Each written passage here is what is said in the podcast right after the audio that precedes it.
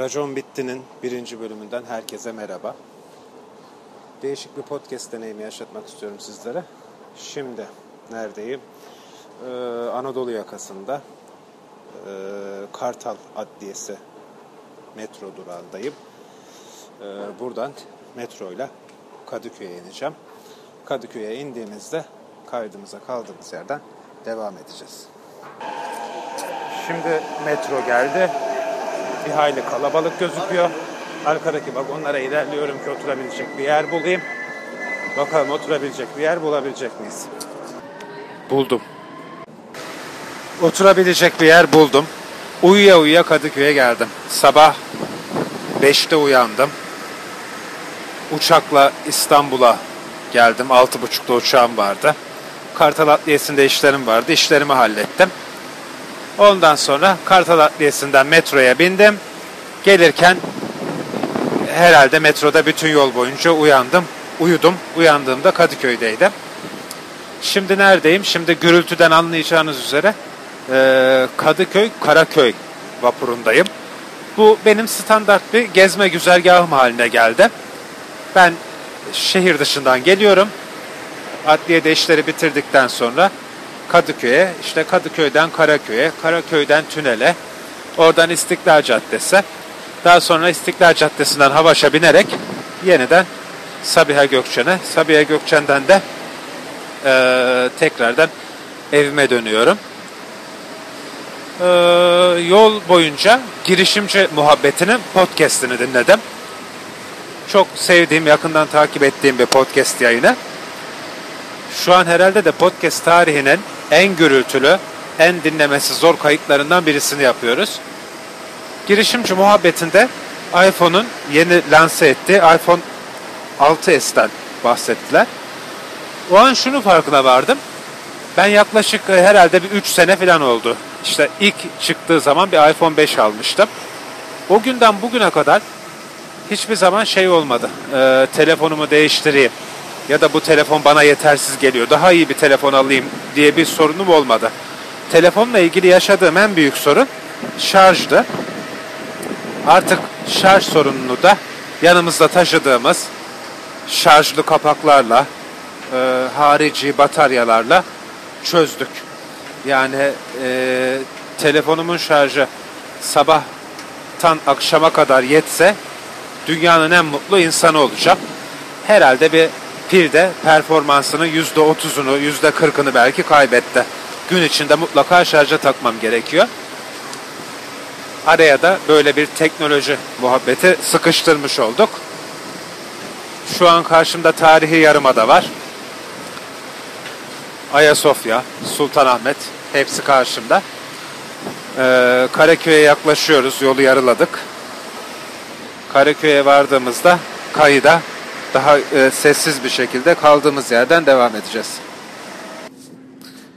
Merhabalar. Şimdi neredeyim? Türkiye Denizcilik işletmelerinin önündeyim. Karaköy'deyim.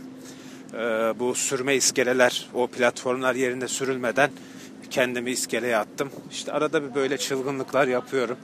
İşte hayata böyle maceralar katmak lazım. Evet. evet. Türkiye Denizcilik İşletmeleri binası bomboş vaziyette duruyor. Gayet güzel bir binamış. Şu an Namlı Gurme'nin önünden geçiyorum.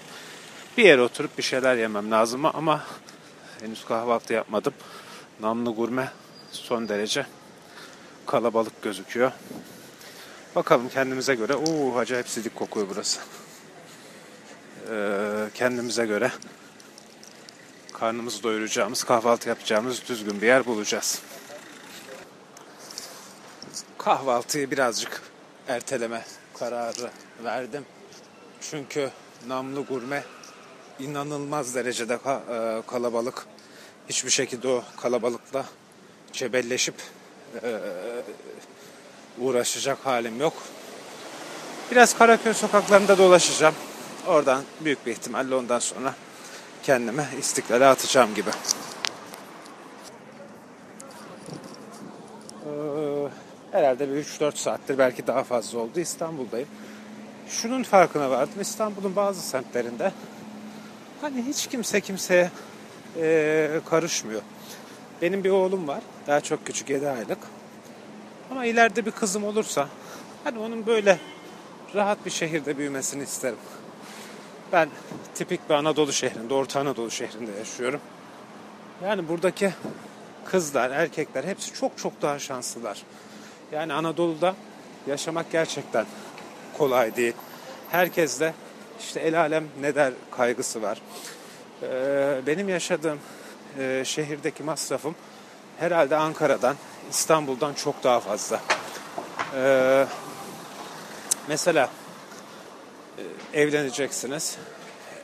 Herhalde en büyük bütçe ayrılan şey salon takımı oluyor. Çünkü bizim için misafir ağırlamak e, çok önemli. Çok büyük bir şey. İşte beş odalı evlerde yaşıyoruz.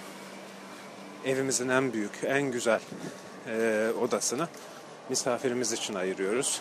O ada e, misafirden misafire açılıyor. Yani en nihayetinde evime misafir olan kişi onu nerede ağırlarsam ağırlayayım bunu e, şey karşılayacaktır. Yani hoşgörüyle karşılayacaktır. Hiç kimsenin kimseden aman beni e, çok şık bir yerde ağırla gibi bir talebi yok. Ama işte bu bir alışkanlık haline gelmiş. E, evimizde en çok parayı salonumuza harcıyoruz. Yani bir salonu baştan aşağı döşemek için sıfır kilometre bir yerli araba parası veriyoruz. Ne yazık ki durum böyle. Benim yaşadığım şehirde şöyle bir adet vardı. Ee, ben evlendim. E, yeni evlendim. 2-3 yıllık evliyim. Oh, bir dakika. Ee, az önce hiç ne olduğunu söyleyemeyeceğim ee, bir şey gördüm. Çünkü günün birinde eşim bunu dinlerse beni büyük bir ihtimalle boşar. Evet, hala etkisindeyim. Neyse, geldi geçti. İşte bizim evlendiğimiz zaman da şöyle bir e, gelenek vardı. Bu evin salonunu kız tarafı yapıyordu. İşte en azından o ciddi anlamda üzerimizden büyük aldı. Şimdi tünele doğru ilerliyorum. Yani vakit kaybetmeden kendimi herhalde istiklale atacağım. Belki Galata tarafında kahvaltı yapacak bir yer bakarım. Henüz karar vermedim. Ee, durum bu şekilde. Böyle aklıma estikçe kayda devam edeceğim. Evet şu an tünele geldim. Ee, şöyle bir sıkıntı var burada. Ee, ben İstanbul'u hiç bilmiyorum. Yani İstanbul'u hiç bilmeyen birinden İstanbul'u dinliyorsunuz.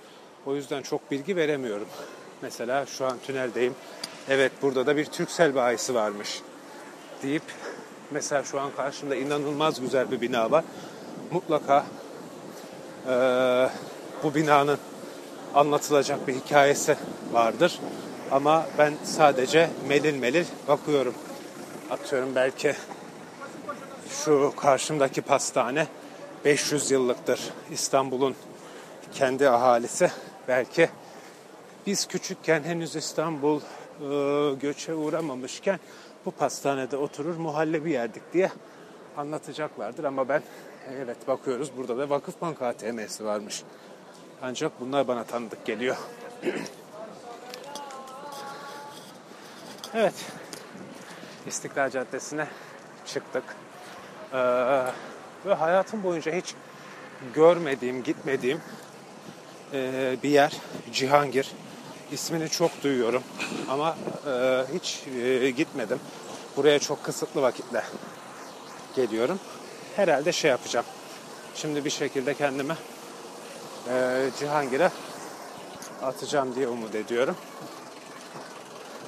Şu an İstiklal Caddesi'nin başındayız. E, bir binanın yanından geçiyorum ama ne yazık ki ne olduğunu bilmiyorum. Hemen okuyalım. Evet, yazısını da okuyamıyoruz.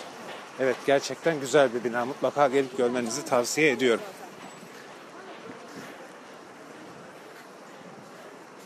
Şu an bulunduğum yeri herhalde söylersem İstanbul'u bilen herkes bilir. Ee, bu kitabı mukaddes galiba burada. Ha, burada da kedili bir amca var. Etrafına 10 tane kediyi toplamış. Evet amca kedileri itaat ettiriyor kendisine. Herhalde misyoner arkadaşlar bunlar. Aslında Türkiye gibi bir yerde misyoner olmak inanılmaz bir cesaret. Yani ben bu adamların cesaretine hayranım. Ee, Malatya'da neydi kitap evinin adını unuttum. Bilge'ydi galiba. Yanlış hatırlıyor olabilirim. İnsanların kafalarını kestiler. Yani böyle aşağılık saldırılara maruz kalabiliyorlar. Yani misyonerlik de şöyle bir durum söz konusu. Yani adam bir inancı var ve bu inancını yaymaya çalışıyor. Ee, ve bunu da e, şiddete başvurarak yapmıyor. Yani sen buna karşı koyamazsın ki. Ama biz ne yapıyoruz? Bizim Müslüman çocuklarımızın aklını çelecekler diye. O yanımdan bir e, hipster kardeşimiz geçti. İşte bizim çocuklarımızın aklını çeleceksiniz diye gidip adamların kafalarını kesiyoruz. Anlamıyorum. Anlamıyorum. Şu an Beli, e, Beyoğlu Belediye Başkanlığı Hizmet Binası ve Sanat Galerisi'nin önündeyim. İnşallah buralarda atıştıracak bir şeyler bulurum. Şimdi şeye bakacağım. Ee, kayda kısa bir ara verip hemen haritada Cihangir'e nasıl e, çıkabileceğime bakacağım. Ondan sonra hep ismini duydum ama hiç gitmediğim galiba orada bir Firuza kahvesi varmış. Oraya gideceğim. Hemen orada kendime bir sanatçı arkadaş bulacağım. Evet. Kısa bir ara. Ee, herhalde kahvaltı yapacak bir yer ya da e, Cihangir'i bulduğumda şey yapacağım. Ne denir? Kayda devam edeceğim. Oh şu an yanımdan e, tramvay geçiyor. Şöyle bir güzergah çizmeye karar verdim. Haritadan baktım. Şeyden gitmek mantıklı gözüktü bana. Sıra servilerden e, Firuze Ağa Camii'nin oraya çıkacakmışız. E, benim yaşadığım yerde e, doğru düzgün e, sosisli sandviç yapan bir yer bulamıyorum. E, şu an hemen saate bakayım. Saatte 11'i 10 geçiyor. Aslında kahvaltı için geç, e, öğle yemeği için erken bir saat. Ben de şöyle düşündüm.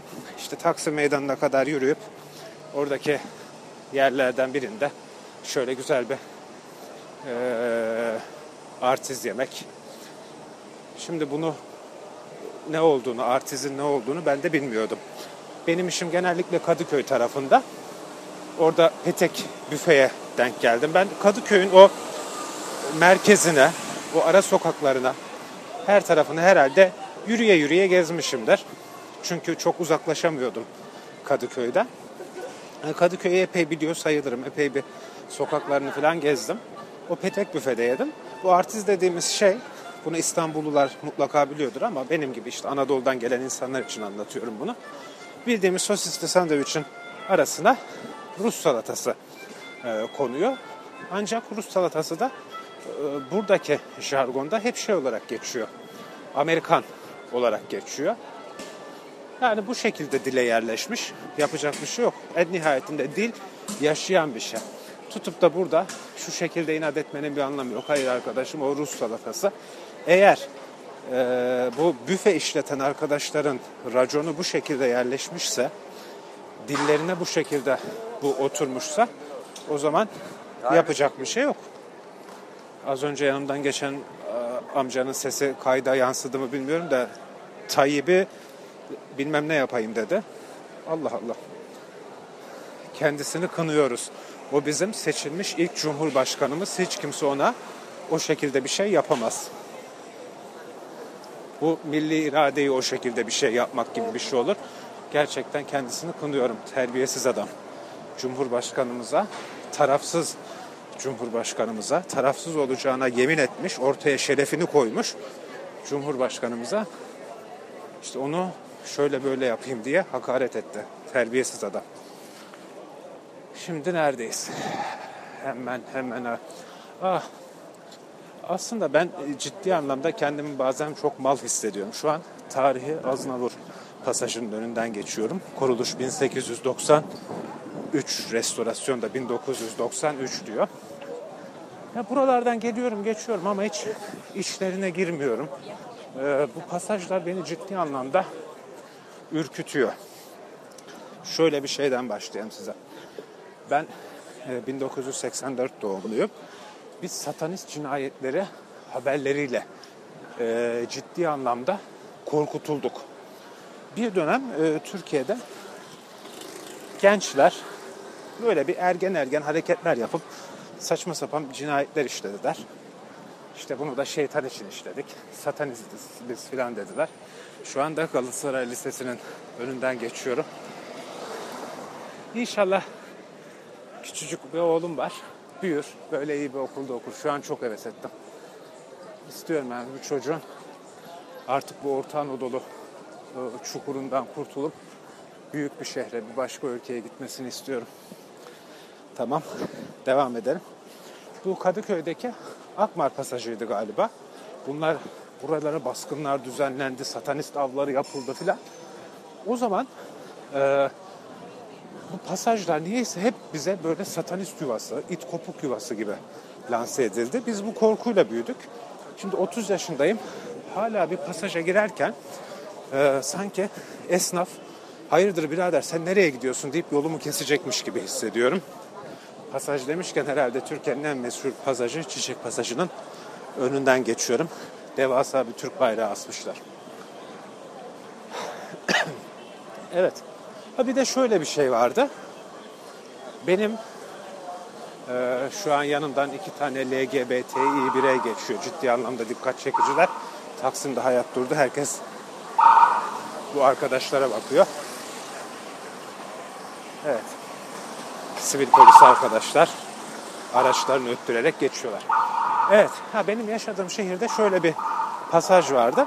Bu e, pasajda askeri malzemeler satılıyordu. Yani burada askerliğini yapan arkadaşlar buradan temiz iç çamaşırı, işte bot boyası falan alıyorlardı. Bunlar ciddi anlamda ucuz yerlerde. Ee, biraz önce kaydı durdurmak zorunda kaldım. Şimdi dinledim kaldığım yerden devam ediyorum.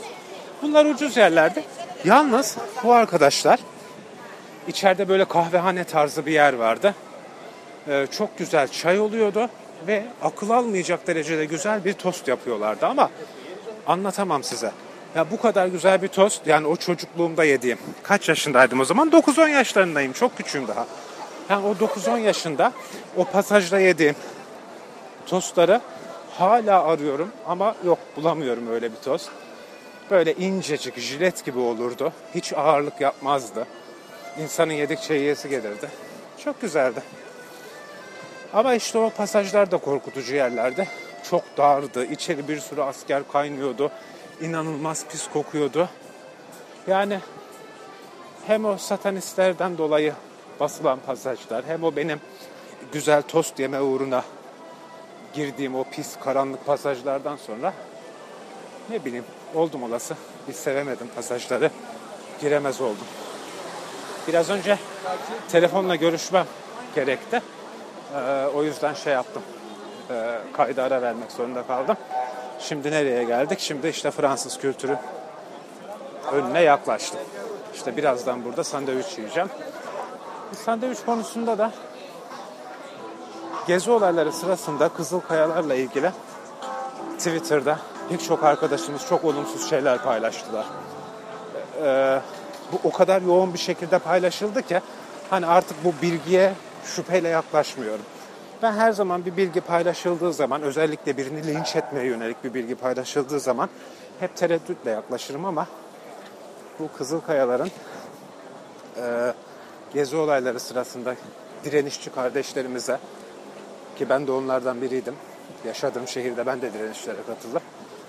Yaptığı menfi tutumu kabullenemiyorum. Sindiremiyorum yani. O yüzden kendilerine tercih etmiyorum. İşte onun yanında birkaç tane mekan var. Galiba birinin adı Bambi'ydi. Herhalde oraya, oraya gittiğim yer. Evet Bambi. Şu an görebiliyorum. Bambi kafeyi tercih ediyorum. Ama onlar da aynıdır ya. Bu esnafların hepsi eminim onların da mutlaka e, şeylere karşı direnişçilere karşı menfi tutumu olmuştur. Yani hangi birisine şey yapacaksın ki? O adamların esnaf profiline baktığın zaman tam olarak şeye uyuyor. Yani burada bu ara bir ekşi sözlükte Anadolu çomarı muhabbeti dönüyor ya. Yani bu Taksim'deki pek çok esnafa baktığımız zaman gerçekten bu Anadolu çomarı e, tanımına tam böyle prototip şekilde birebir uyuyorlar. Ah, şimdi bir şeyler atıştıracağım. Ondan sonra e, şeye doğru, Cihangir'e doğru devam edeceğim. Ee, burada ne yedik şimdi? Ee, bir ıslak hamburger, bir peynirli ıslak hamburger. Ondan sonra bir artiz yani buradaki adıyla Goralı. iki limonata yedik. 16,5 lira para verdik. Aslında gayet güzeldi. Doydum. Yani hem kahvaltıyı hem öğle yemeğini halletmiş olduk. 16,5 lirada para verdik. Şimdi sıra selvilerdeyim. Burada ne yapacağız? Cihangir'i bir şekilde bulacağız. Umarım en son Cihangir diye aramaya çıktığımda kendim hiç olmayacak yerlerde bulmuştum. Herhalde bu sefer başaracağım. Ben adres sormaya çekinen bir insanım. Ee, kendimi şey gibi hissediyorum. Hele İstanbul'da birine adres sorduğum zaman tam köyden indim şehre. Ha Nişantaşı ha Beşiktaş'ı. Evet. Şimdi neredeyim? Hani etrafımda acaba nere var? Bir referans noktası söylesem de nerede olduğumu anlasanız. Hemen bakıyorum neredeyim ne. Evet. Otel Marbel. Herhalde böyle okunuyor. Var ve hemen yanımda da Almanya konsolosluğuna benzettim. Bir şey var evet yanında bir binanın yanından geçiyorum ama ne oldu hakkında hiçbir fikrim yok. Hadi bakalım birazdan geri döneceğim kayda. Aha da döndüm kayda. Ee, biraz önce yine bir telefon görüşmesi yaptım. Çok benimle de alakası olmayan bir iş. Bir arkadaşım rica etti bir evrak var gelirken getirir misin diye. Bana evrakı teslim edecek olan arkadaş milletvekiliymiş. Ee, burada ismini vermeyeyim ismi Ahmet olsun. Hemen telefonu açtım. İyi günler kiminle görüşüyorum dedi. Arayan o halbuki. Ama ben kendi telefonumda kendimi tanıtmak zorunda kaldım. Ondan sonra ben milletvekili Ahmet bilmem ne filan diye hemen milletvekili sıfatını arkadaşımız herhalde ilk kez kazanmış, yeni kazanmış garibim. Büyük bir hevesle bize e, kendini milletvekili olarak tanıttı. İşte havaalanına vardığım zaman bana bir evrak getirecekmiş. Önemli de bir işti. Evet şimdi sıra servilerde ilerliyorum. Çok hoşuma gitti burası. Gerçekten çok hoşuma gitti. Ee, özellikle işte yol boyunca dizilen ağaçlar, o binaların dış cepheleri filan. Gayet güzel bir yer. Bakalım bu yolun sonu acaba nereye varacak? Neredeyim acaba bir yine bir Evet bence şu an bulunduğum yeri mutlaka bilirsiniz. Burası Savoy Pastanesi'ymiş. 1950'de kurulmuş. Herhalde bilindik bir yerdir. 1950'de kurulmuş. Babamla yaşıt. O kadar yıl faaliyette kalınıyorsa İstanbul'da herkes bilir büyük ihtimalle. Evet, evet. Birazdan geri döneyim ben size. Aa, yavru kedi ister misiniz? Ücretsiz diyor. Evet birazdan geri döneyim şu an. Öyle çok dikkat çekici bir şey de görmüyorum. Aklıma bir şey de gelmiyor. Aslında aklımda bir şey vardı. Bir şey anlatacaktım. Hazır bu yürüyüşleri de boş geçmeyeyim dedim. Ben galiba şu an Firuza kahvesini gördüm. Çünkü bugüne kadar hep fotoğraflardan görmüştüm. Ona çok benziyor. Herhalde bulduk. Evet Firuza Cami. Evet evet buldum. Çok kolaymış. Ha, ulan milletin aslında bu Cihangir'e sevdiği kadar var. Bir kere Taksim'e yakınsın, Beşiktaş'a yakınsın. Burada inanılmaz merkezi bir yer ya. Buradan her yere rahatlıkla gidersin gibime geliyor. Hemen şu Firuza kahvesinde oturup birer çay. Yok çay değil. Güzel bir Türk kahvesi. Bu ağır yemeğin üstüne güzel bir Türk kahvesi iyi gider. Sonra da şurada Çukurcuma tabelası gördüm. Çukurcuma'ya sapacağım.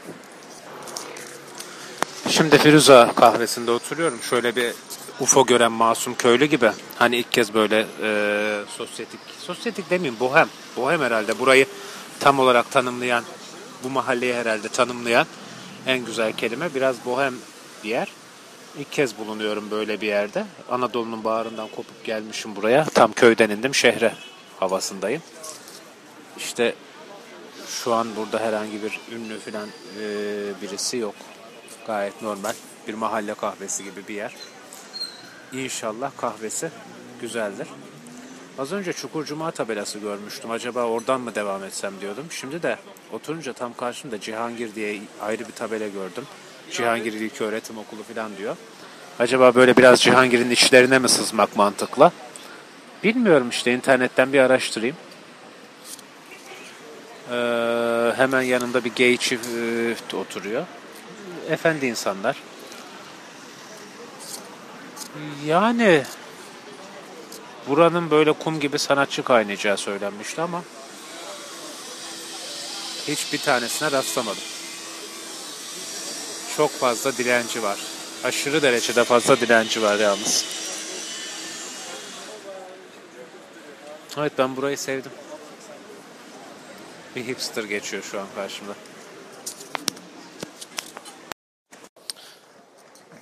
Bu Firuza kahvesinde bir kahve içtik. Üstüne bir çay içtik. Ee, kahvesi e, fena sayılmaz aslında. Ama çayı gerçekten güzeldi. Oradan çıktık işte sola döndük. O, Çukurcuma tabelasını e, takip ettim. Burada böyle vintage shop diye bir yerin önünden geçtim filan. Gerçekten buralar benim hoşuma gitti yani.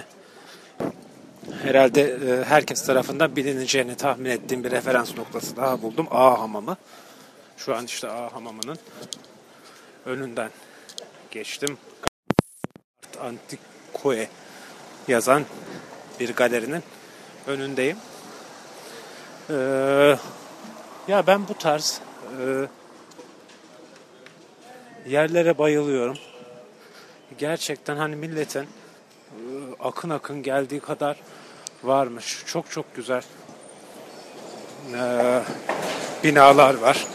Çok güzel konutlar var. Burada şey gibi hani o İstanbul'un yaşamına böyle bir parantez açmışsın gibi oluyor.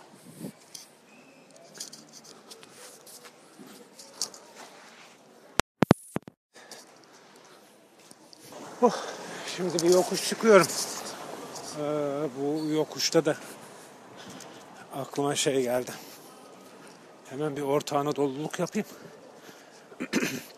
bu çok dik yokuşlara eşek anırtan denir.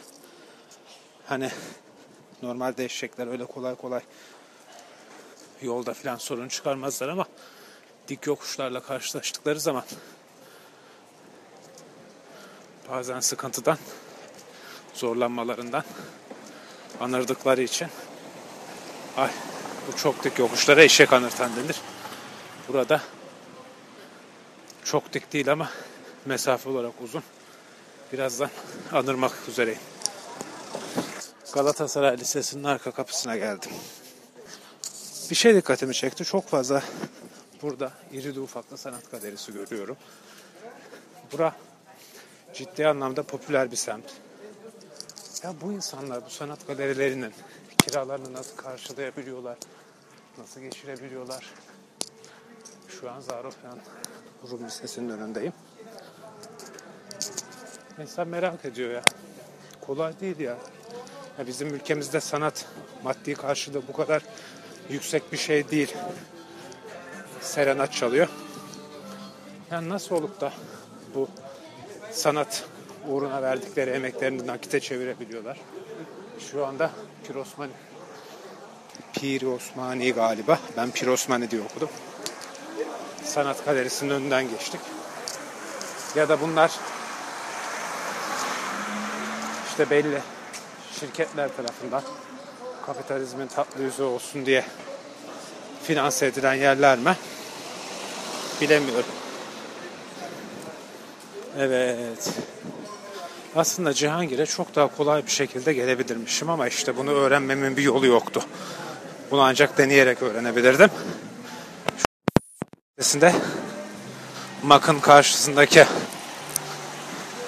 sokağa çıktım. Mak benim için önemli. İşte bizim yaşadığımız şehre Mak daha yeni açıldı. İşte bundan önce eşim bana sürekli sipariş veriyordu.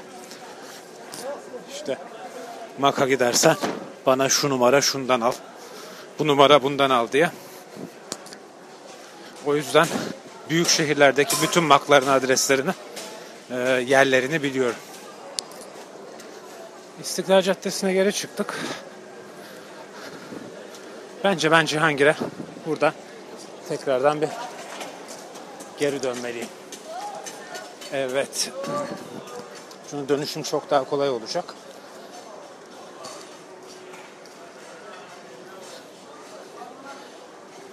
Oh, yoruldum artık. Çok söyleyecek bir şey de bulamıyorum. Acaba kaydı burada dondursam mı diyorum ama bu benim ilk bölümüm.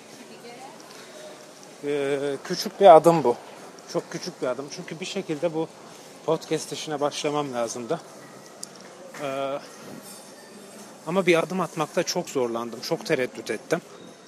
Bu benim ilk küçük adımım. Ee, şeyden bahsedeyim size. Teknik olarak nelerden faydalanıyorum. Ee, iPhone'a kaydediyorum. Ee, iPhone 5 yaklaşık 2-3 e, yıl oldu işte alalı. Buna kaydediyorum. Kulaklık olarak böyle Migros'ta satılan e, çok dandik Pioneer'ın bir mikrofonlu kulaklığını kullanıyorum. Aslında böyle filan değil. Bu bildiğiniz standart konuşma amaçlı bir kulak. Onu kullanıyorum. Ne güzel. Yani program olarak herhangi bir şey kullanmıyorum.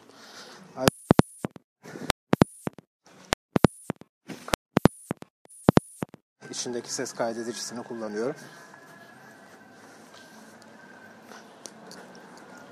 Şu an döndüm. Karşımda tarihi Galatasaray hamamının kapısı var. Ben şunu istiyorum. Mümkün olan minimum hardware ve minimum software bu işi yapmak istiyorum. Çünkü e, şunu gördüm burada yayına başlayanlar çok ciddi donanımlarla başlıyorlar. Bu da amatör bir şekilde bu yayına başlamak isteyenleri korkutuyor. O yüzden yani bunun çok ilkel standart bir telefonun kutusundan çıkan kulaklıkla, mikrofonla, e, ortalama bir telefonla bile yapılabileceğine inanıyorum. O yüzden donanıma ve yazılıma yüklenmiyorum. Ee, ne yapıyorum bunu? Yapmış olduğum kaydı. İşte iPhone'a kaydediyorum. Daha sonra bunu bilgisayarıma gönderiyorum.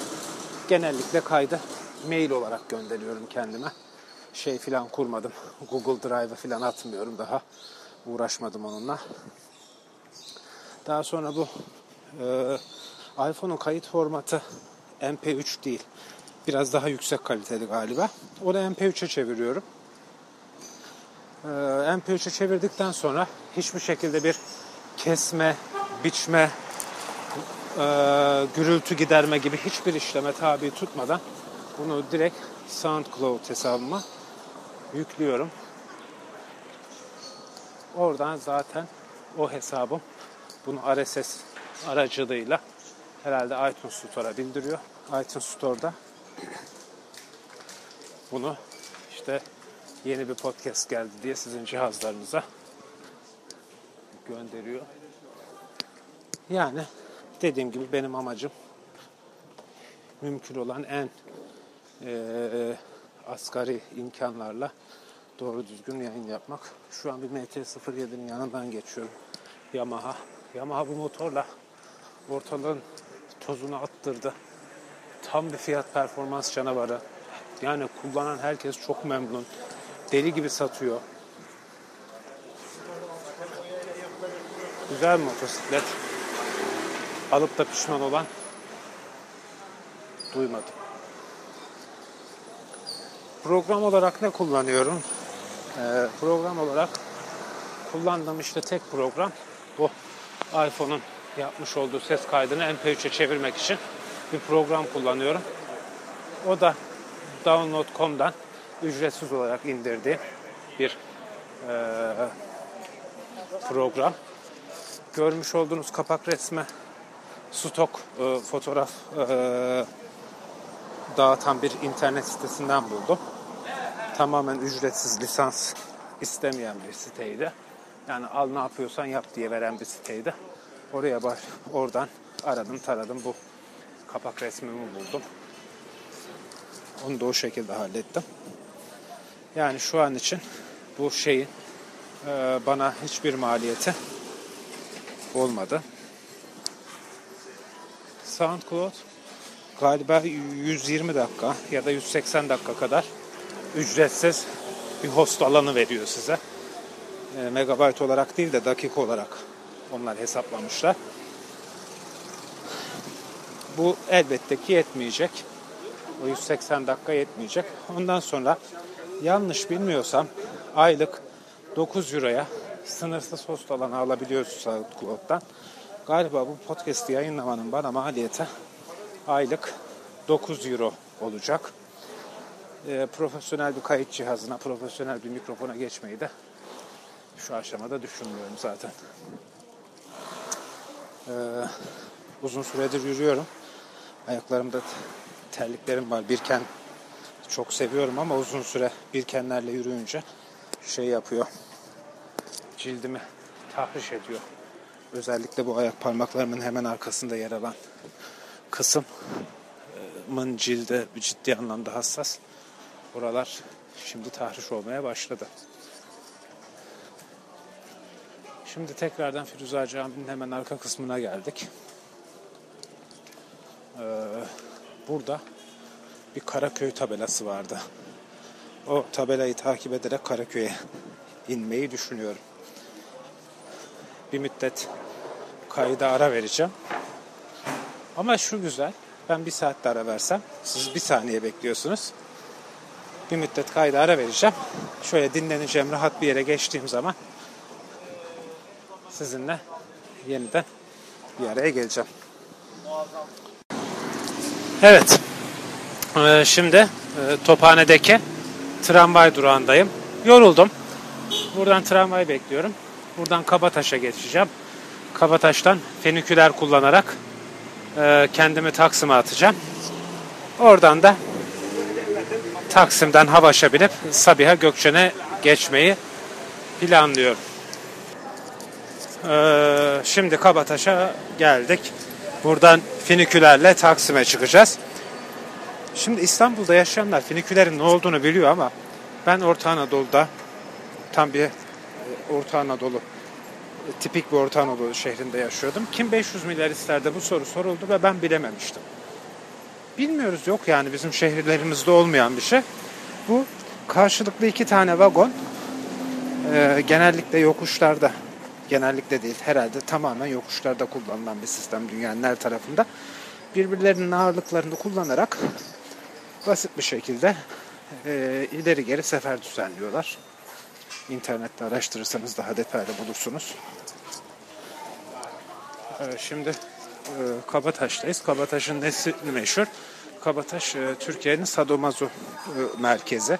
Yine her taraf e, deri eldivenli, çıplak vücutlu şeyde erkekler kaynıyor. Hemen buradan bir sadomazo kardeşimize selam verelim. Yolumuza devam edelim. Evet, 3 dakika sonra Taksim'e bir füniküler kalkıyormuş. Yetişiriz. Taksim'e varınca yeniden e, kayda devam edeceğim. Hatta durun, kaydı durdurmayayım. Bakalım yetişebileceğiz mi? Bu da size heyecan olsun.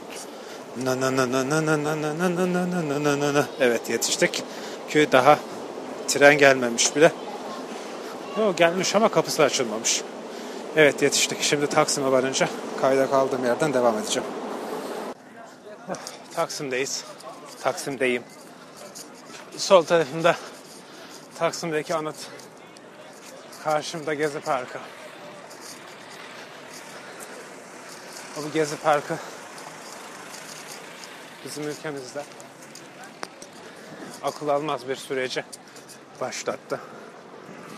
Hiç beklemediğimiz, hiç umut etmediğimiz bir şekilde bu ülkenin insanları birbirine kenetlendiler. Yani biz bir bu bir nevi bizim 68'imizdi. Evet, bu bir nevi bizim 68'imizdi. Kenetlendik. Direndik. Ben o günleri biraz buruk ama çoğunlukla da gururlu hatırlıyorum. Eğer o süreçte sokağa çıkmasaydım, o gaz yemeseydim, ıslanmasaydım ömrümün sonuna kadar ben nasıl böyle bir şeye cesaret edemedim, ben ne kadar korkak bir insanmışım diye kendimi suçlardım. Bu öyle bir şey ki yani o ruh halini anlayabiliyor insan. Polisle karşı karşıyayım. O zaman baba değildim. Eşim hamile de değildi. İşte evde beni bekleyen bir eşim var. Polis her şeyi yapabilir. Çıldırmış durumda. Benim bulunduğum şehirde gösteriler dağılmak üzereyken olay çıkmadı diye polis e, bu durumu hazmedemedi ve olay çıkarttı. İnsanlara saldırdı. E, ciddi bir kesimi zaten dağılmıştı. Geriye yani ciddi bir kesim derken herhalde bir yüzde otuzu falan dağılmıştı insanların. Yüzde kırkı belki yarıya yakını değil dağıldı. Polis orada kalanlara anlamsız bir şekilde saldırdı. Yani polis orada ne olursa olsun olay çıkaracaktı. Biz o gün polise çiçeklerle gitseydik bu bir çıkma teklifi mi? Akşam bizi yatağa mı atmaya çalışıyorsunuz? Siz bizi sikecek misiniz diye bizi coplarlardı. Evet durum buydu yani. Anlamsız bir şekilde saldırdı üzerimize. Pek çok insanı kaybettik. Çok çok insan öldü. Lüzumsuz yere. Bir ruh hastasının inadı yüzünden çok fazla insanımızı kaybettik. Evet, Gezi Parkı. Çok güzel şeylere vesile oldu. Çok acı şeylere vesile oldu. Şimdi de herhalde dünyanın en çirkin meydanının bir kenarında hafif de sidik kokularıyla kendi halinde duruyor. Evet, şimdi neredeyim? Tam Gezi Parkı sağımda. Taksim'de Havaş'ın kalktığı bir yer var. İşte orayı İstanbul'u bilenler bilir ama karşısında Divan Oteli var.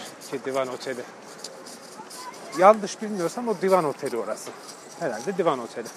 Ki Divan Oteli'de direnişçilere e, destek veren bir kurumdu. Şimdi işte Havaş'a varmak üzereyim. Buradan Havaş'a bineceğim. Yoruldum ayaklarım acıdı yürümekten. Herhalde uyuya uyuya Sabiha Gökçen'e kadar gideceğim. Ee, havaalanına.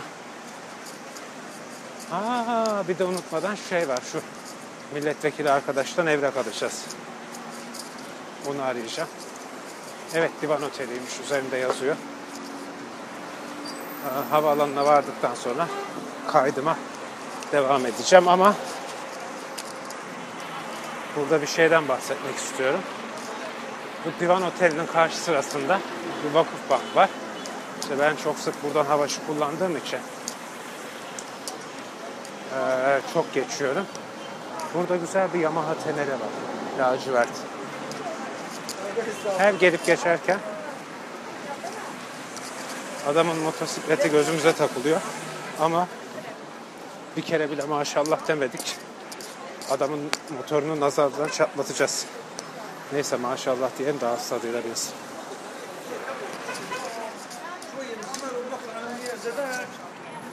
Sabiha Gökçen Havaalanı'na geldim.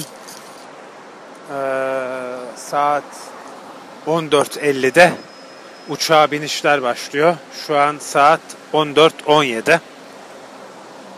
İyi güzel vakitte geldim. neden bahsedecektim? Evet yolda e, bu zamana kadar olan kaydımı dinledim. Aşağı yukarı 44-45 dakikalık bir kayıt yapmışım. E, hoşuma giden yerler oldu, hoşuma gitmeyen yerler oldu. Ama az önce de söylemiştim. Bu benim için küçücük bir adım, küçük bir adım attım. İnşallah bu adımın devamını getiririm. Yani düzenli bir şekilde yayın yapmak istiyorum. Ee, saat galiba 14.50'de uçağı alacaklarına göre herhalde 15.30 gibi falan da uçağımız kalkar. Ondan sonra yaklaşık bir saat, biz bir, bir buçuk saatlik bir yolumuz var. O şekilde evimize varacağım. Oğlumu seveceğim. Aklımda bir şey vardı. Ben bir şeyden bahsedeyim diyordum ama unuttum. Şimdi kaydı durduracağım. O aklıma geldiği zaman ya da bir şey olduğu zaman e, kayda devam edeceğim. Şimdi durdurdum. Evet anlatacağım şey şimdi aklıma geldi. Biliyorsunuz bir milletvekili bana bir evrak getirecek. Şimdi onu bekliyorum zaten. Az önce haberleştik. Havaalanına geldiğini, geleceğini söyledi. Ya da kendi gelemese de birini gönderecekmiş. Şimdi bu adam büyük bir ihtimalle karşısında takım elbiseli birisini bekliyor. Yalnız ben iş için İstanbul'a geldiğimde genellikle yarım gününü işe ayırıyorum. Öğleden sonrayı kendim için boş bırakıyorum. Hem dinlenmem gerekiyor hem de yoruluyorum yani vücudum kaldırmıyor böyle bir yoğunluğu. Ben de öyle olunca sırt çantama mutlaka bir tişört, bir şort, bir tane de terlik koyuyorum. Ee, elbiselerimi çıkarıyorum, katlıyorum, çantama atıyorum. Ondan sonra parmak arası terliklerimi, şortumu, tişörtümü giyip günüme devam ediyorum. Ee, bakalım nasıl bir tepki verecek. Karşısında büyük bir ihtimalle böyle kravatlı takım elbiseli bir adam beklerken ayağında böyle parmak arası şıpıdık terlikleri olan e, üstünde şortu tişörtü olan bir adama nasıl tepki verecek? Herhalde bir çok sürmez 5 dakikadan filan gelir havaalanına diye tahmin ediyorum. Bunu da sizinle paylaşacağız. Ee, şimdi havaalanına girdim. Bu geçirdiğimiz 15-20 dakikada neler yaşandı sizlere sırasıyla anlatayım. Her şeyden önce milletvekili kendisi gelmedi, şoförünü yolladı. Şoför arkadaş geldi, evrak aldı gitti. Yani o yüzden tepkisini ölçemedik. Ee, onu geçtik. Onun dışında ne yaptık? Zaten çekine dün online olarak yapmıştım. Evet. Evet kadın sustu ben konuşabilirim. Zaten çekin işlemini online bir şekilde yapmıştım. Boarding kartım zaten elimde. Ee, uçuş kapımız 309B'ymiş. 15.20'deymiş. Kalkacakmış uçağımız bir terslik olmazsa. İşte geldik uçuş kapısının önünde. Şeyi bekliyoruz. Ne denir? Uçağı almalarını bekliyoruz. Uçakta kayıt yapmayacağım.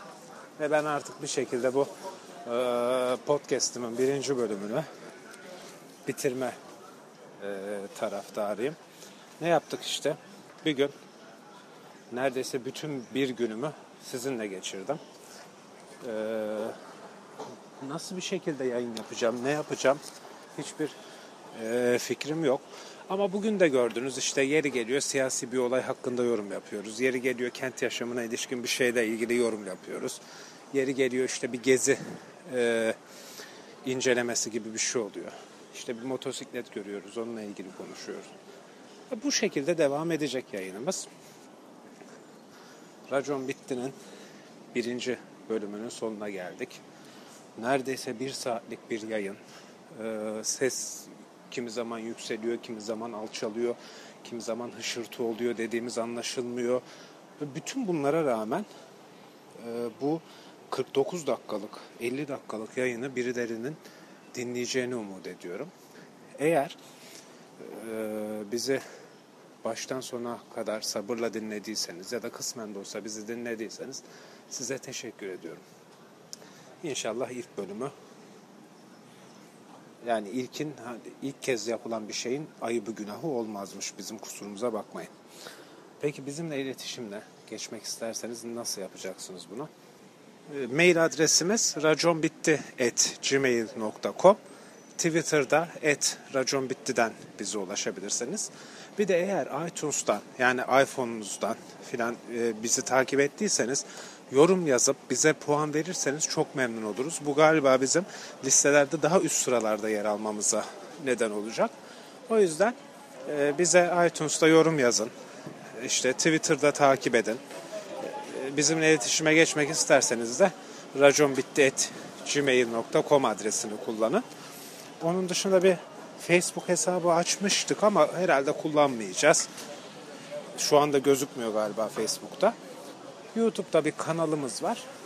Ama hiçbir şey yok. Kanal tamamen boş. İleride bir günde görsel bir şekilde bir yayına başlayacak olursak YouTube kanalımızı da kullanmaya başlayacağız. Racon Bitti'nin birinci bölümünü bu şekilde bitiriyoruz. Ee, biz az önce söylediğimiz şekilde özellikle iTunes'tan oy vererek desteklerinizi de bekliyoruz. evet şimdi uçağı almaya başladılar. Ben yavaş yavaş uçağıma biniyorum. Artık bütün günümü bu kayıt için harcadım. Artık günün geri kalanını da oğlumla oynayarak geçireceğim. Herkese iyi günler. İkinci bölümde görüşmek üzere.